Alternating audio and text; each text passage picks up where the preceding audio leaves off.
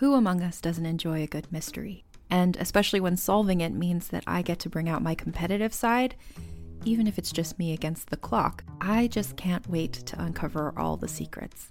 So, June's Journey is a game that is completely up my alley, and I think you'll love it too. In June's Journey, a hidden object mystery game, you play as June Parker, who's on a quest to solve her sister's murder and uncover her family's many secrets. Each chapter brings you deeper into the story, and it's set in the roaring 20s, so beyond uncovering clues, you get to experience the glitz and glamour of the time. June's Journey is definitely not a game I play mindlessly, which I love because I get genuinely invested, and a lot of it is a race against time, so there's a little fun added pressure of trying to find the clues as quickly as you can in each scene. There are also tons of ways to customize the island that you're on, learn more about the characters, and then new chapters are added weekly, so you really can't run out of things to explore. So if you think you're up to solve this case, download June's Journey for free today on iOS or Android, or play on PC through Facebook Games. June needs your help, detective. Does Monday at the office feel like a storm? Not with Microsoft Copilot. That feeling when Copilot gets everyone up to speed instantly? It's sunny again.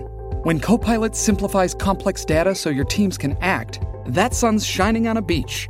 And when Copilot uncovers hidden insights, you're on that beach with your people and you find buried treasure. That's Microsoft Copilot. Learn more at Microsoft.com/slash AI for all.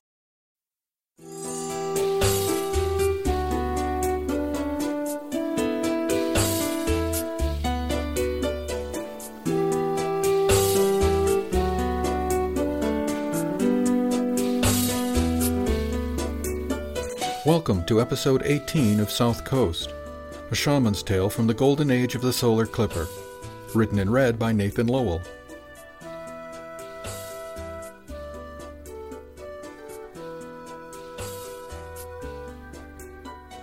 Chapter 38 Aram's Inlet, April 13, 2305. You're kidding, right? Casey asked. Jimmy just sat there with the map projection on the wall. What do you think, Jake? Can 25 meter designs work out there? he asked, looking at the yard man. Jake shrugged. Once you get more than 10 kilometers out, you may as well be a thousand. The sea conditions just don't change that much. The difficulty is there's no place to run when it kicks up. Casey started ticking points off on her fingers. Fuel, water, food. What do we do about the catch? Three days out, one day fishing, three days back?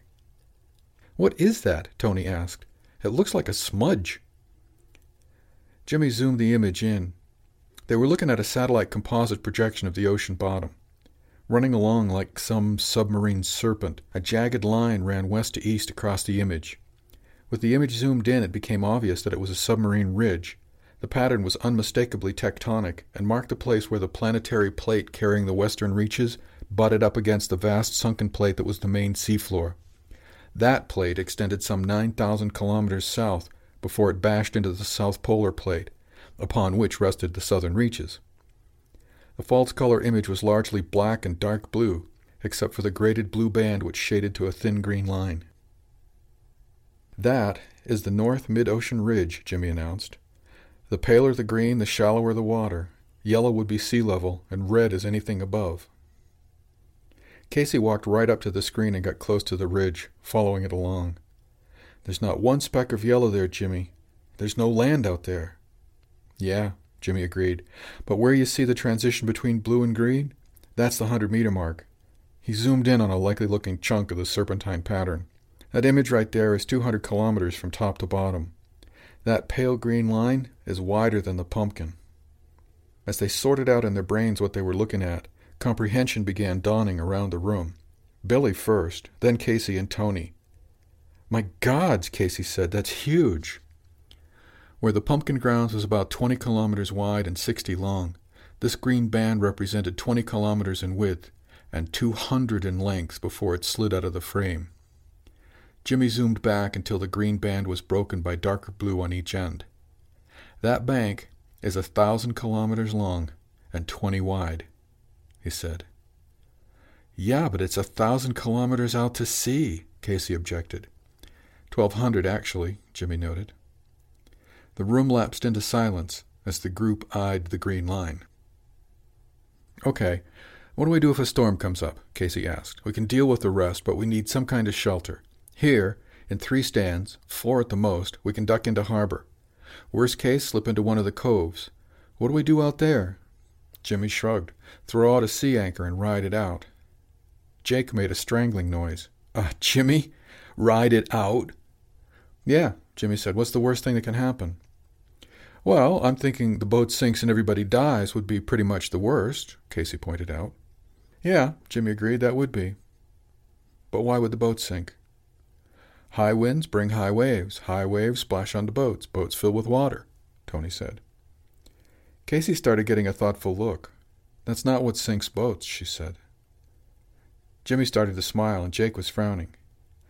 Once in a very, very great while, something will happen to break up a boat, Casey said, but it's very seldom the wind or the waves. Tony was baffled, but Jake was looking more and more thoughtful.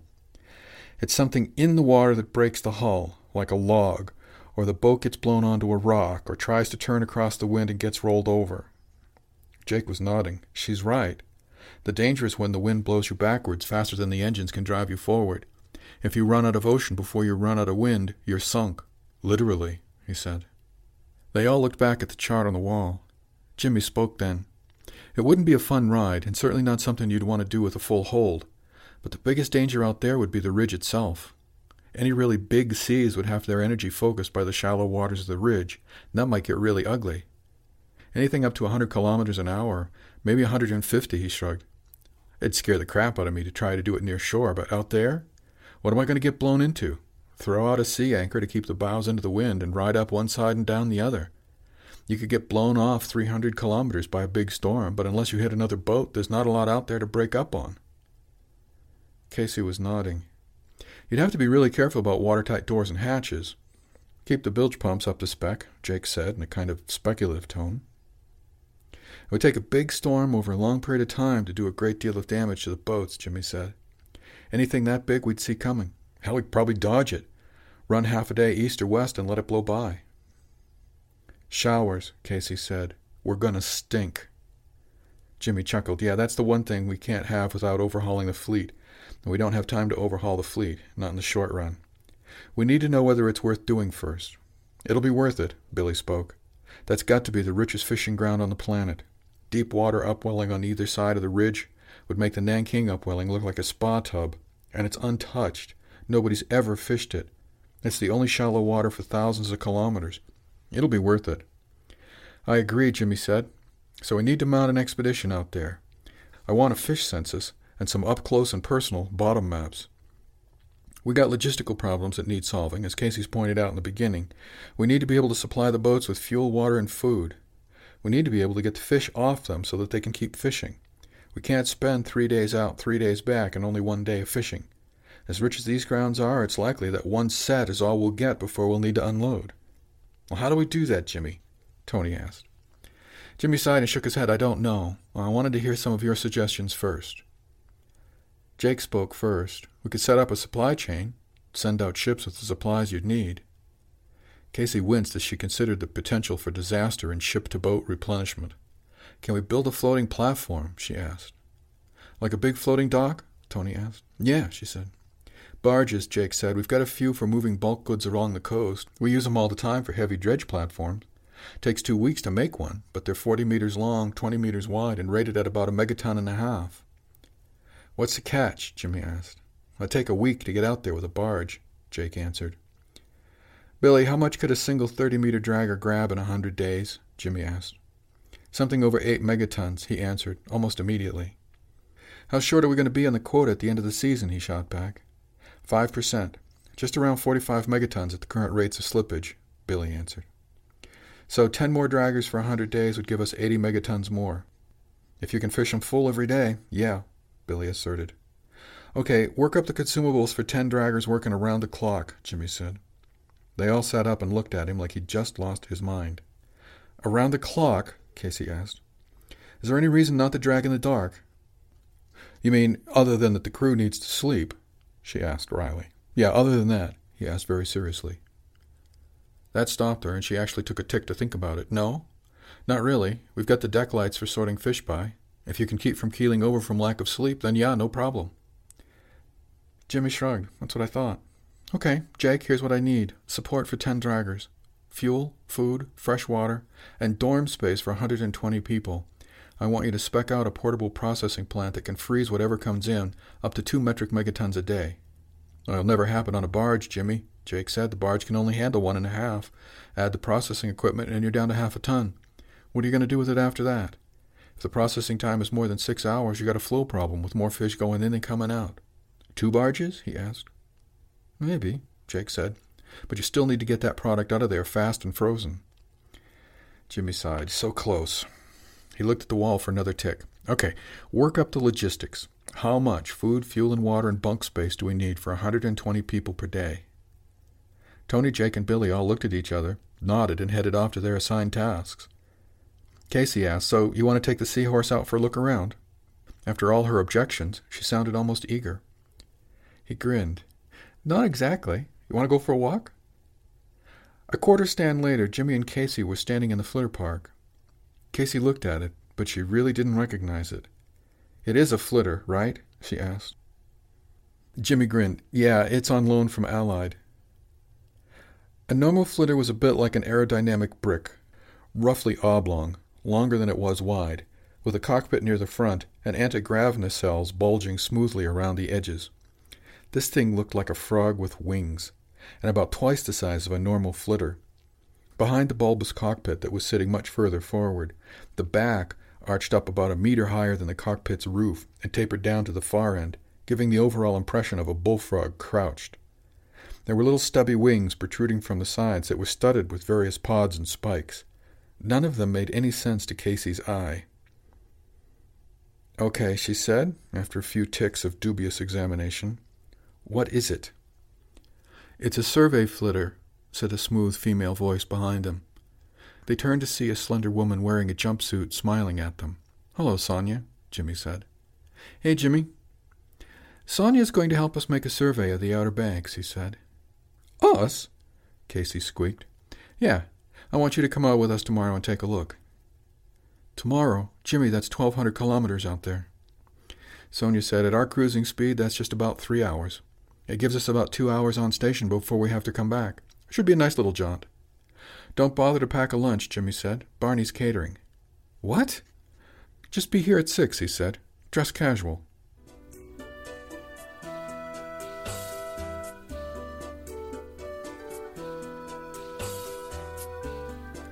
Chapter 39 Calem's Cove, April 14, 2305. Rachel grinned at Otto over the toast and oatmeal. So you think you can help me? Otto looked back and forth from Rachel to Richard. Richard was smiling too. You want me to help you fish? he asked, as if to confirm what he'd heard. Yes, hon, if your father can spare you from your lessons. Richard made a big show of careful consideration while Otto smiled, pretending not to know they'd been discussing it the night before. I think we can spare him for a bit. Otto grinned. So what is it you want me to do? Crab bait, she said. Mary's given me a couple big plastic buckets, and we need some fish to put in the crab pots for bait. Understanding blinked onto Otto's face. Of course. Bait's going to be a big part of this. Rachel spread a bit of jam on her toast and nodded as she sunk her teeth into it. Yes, it is. I didn't think of that. I wonder how many crabbers the cove can support. Oh, there's plenty of room in the harbor. We can always put in another pier, Richard pointed out. Rachel smiled. Well, I was thinking more in terms of how many crabs there are. We don't want to make the same mistakes with crab that we have with the banks. Richard grinned. I think we'll know soon enough. Something you're not telling me? she asked. No, Richard shrugged. It just seems like after this, Pirano's going to want to know what else they've missed. Jimmy Pirano didn't strike me as the kind of guy that would let that mistake happen again. As they cleared away breakfast, Otto asked, Now that we're done eating, how much bait do you want, and when do you want it? Well, if you could fill one of Mary's buckets for me, that would be a big help, Rachel replied. Just one? It'll probably take like one a day when we get rolling, but I just want to get some bait set aside. I need to do some survey work myself around the harbor. Survey work? Otto asked. Yeah, I need to know where the crabs are. Mary says there's three kinds of crabs in the area. The small rock crabs we probably won't be taking, but there's a harbor crab with some commercial potential, and then a larger cousin out around the point, presumably along the outer shore. Richard looked askance. You think you can get commercially viable product out of just Calem's Cove?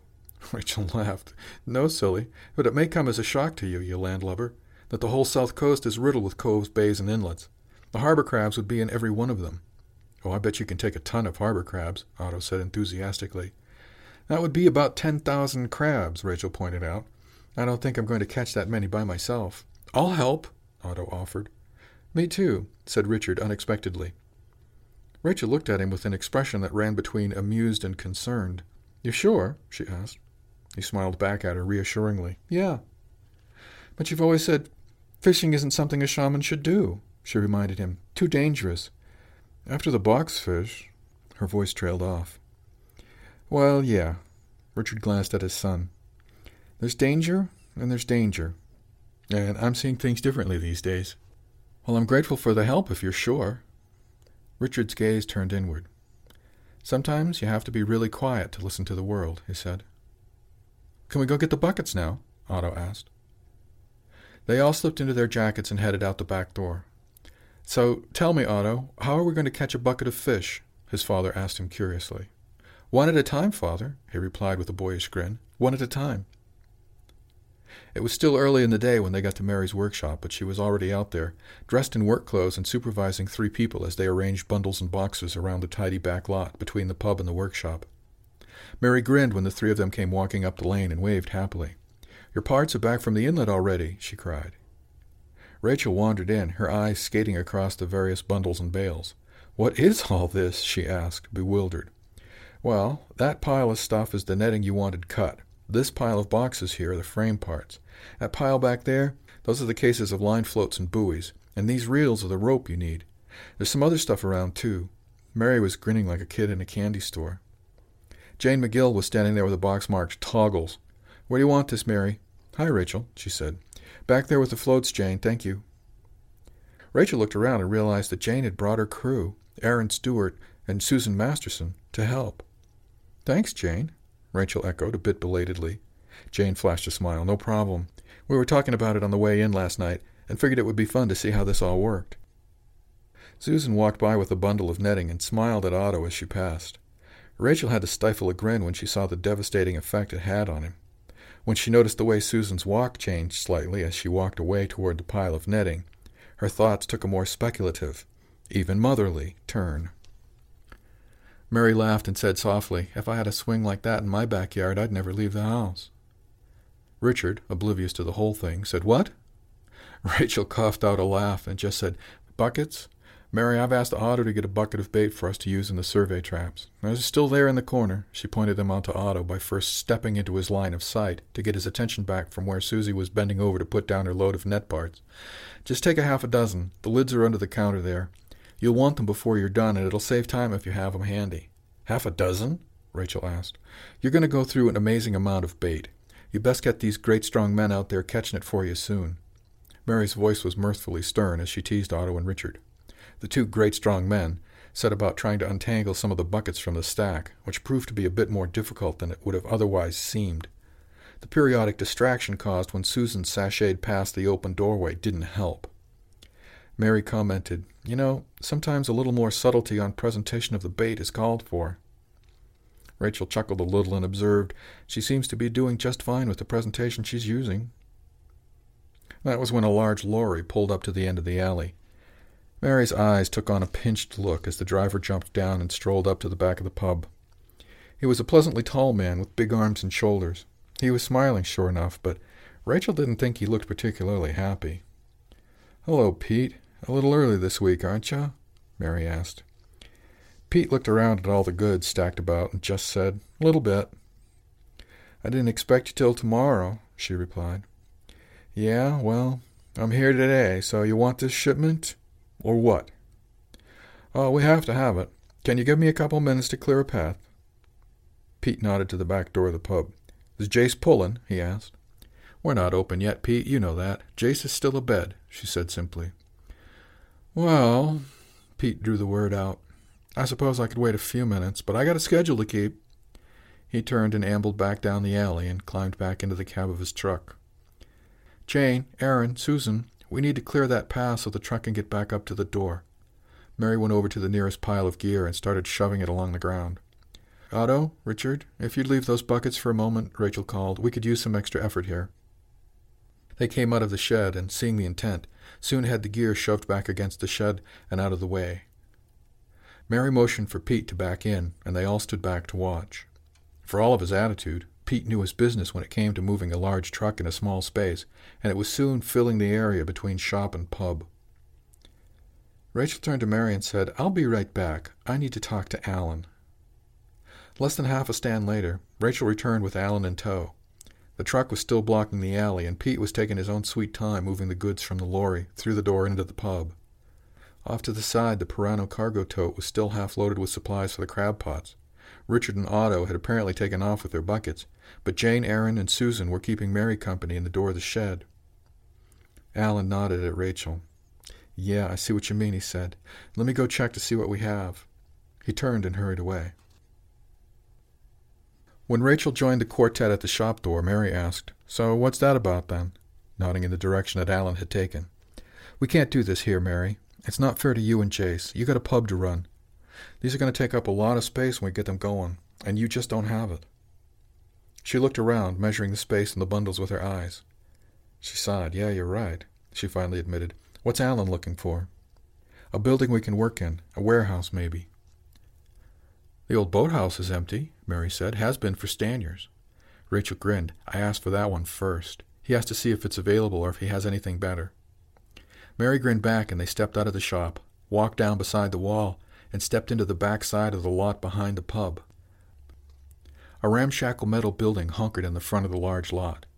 The back of the lot was just scrubbly dirt and the odd bit of timber on the ground. Before Pirano had built the new hoist and wintering facility down at Harborside, this place had been the wintering yard for the fleet, all twelve boats of it. Rachel's eye went to the spot where her father's boat had wintered for so many Stanyers. It looked no different than any other, but the ghosts of the twelve huge boats that used to form narrow alleys and hidden spaces were there in her mind's eye the chocks and cradles that held the hulls in their winter embrace, the wind sizzling across the surface of the boat wrap. She used to think they looked like huge cocoons, and she'd always fancied they'd emerge in the spring as huge butterflies. Well, there's plenty of room to stack traps back here, Mary pointed out. They picked the way across the uneven ground until they got to the front of the building. The doors were held closed with a chain and a padlock through the hoops in the door handles, but the window beside the door was missing entirely, allowing the wind and weather, along with the two women, clear access into the building. The cavernous building was five meters up, fifteen meters wide, and ten deep.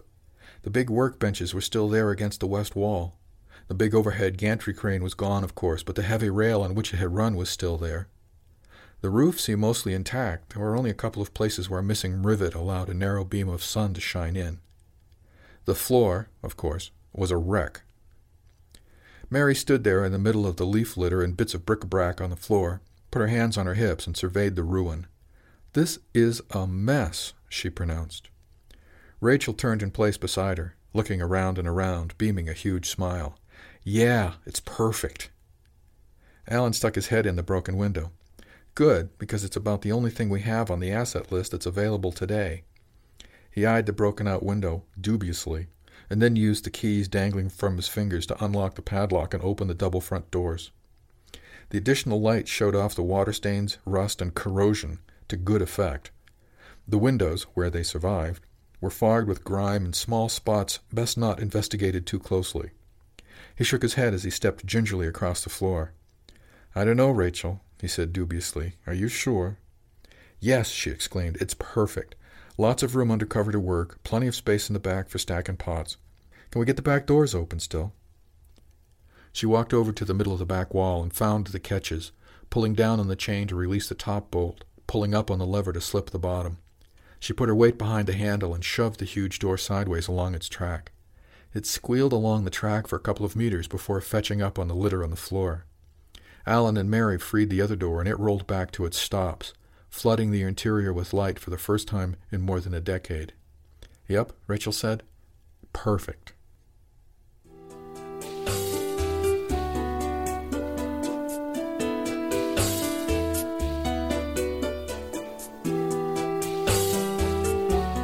Thanks for listening to South Coast, a shaman's tale from the golden age of the solar clipper.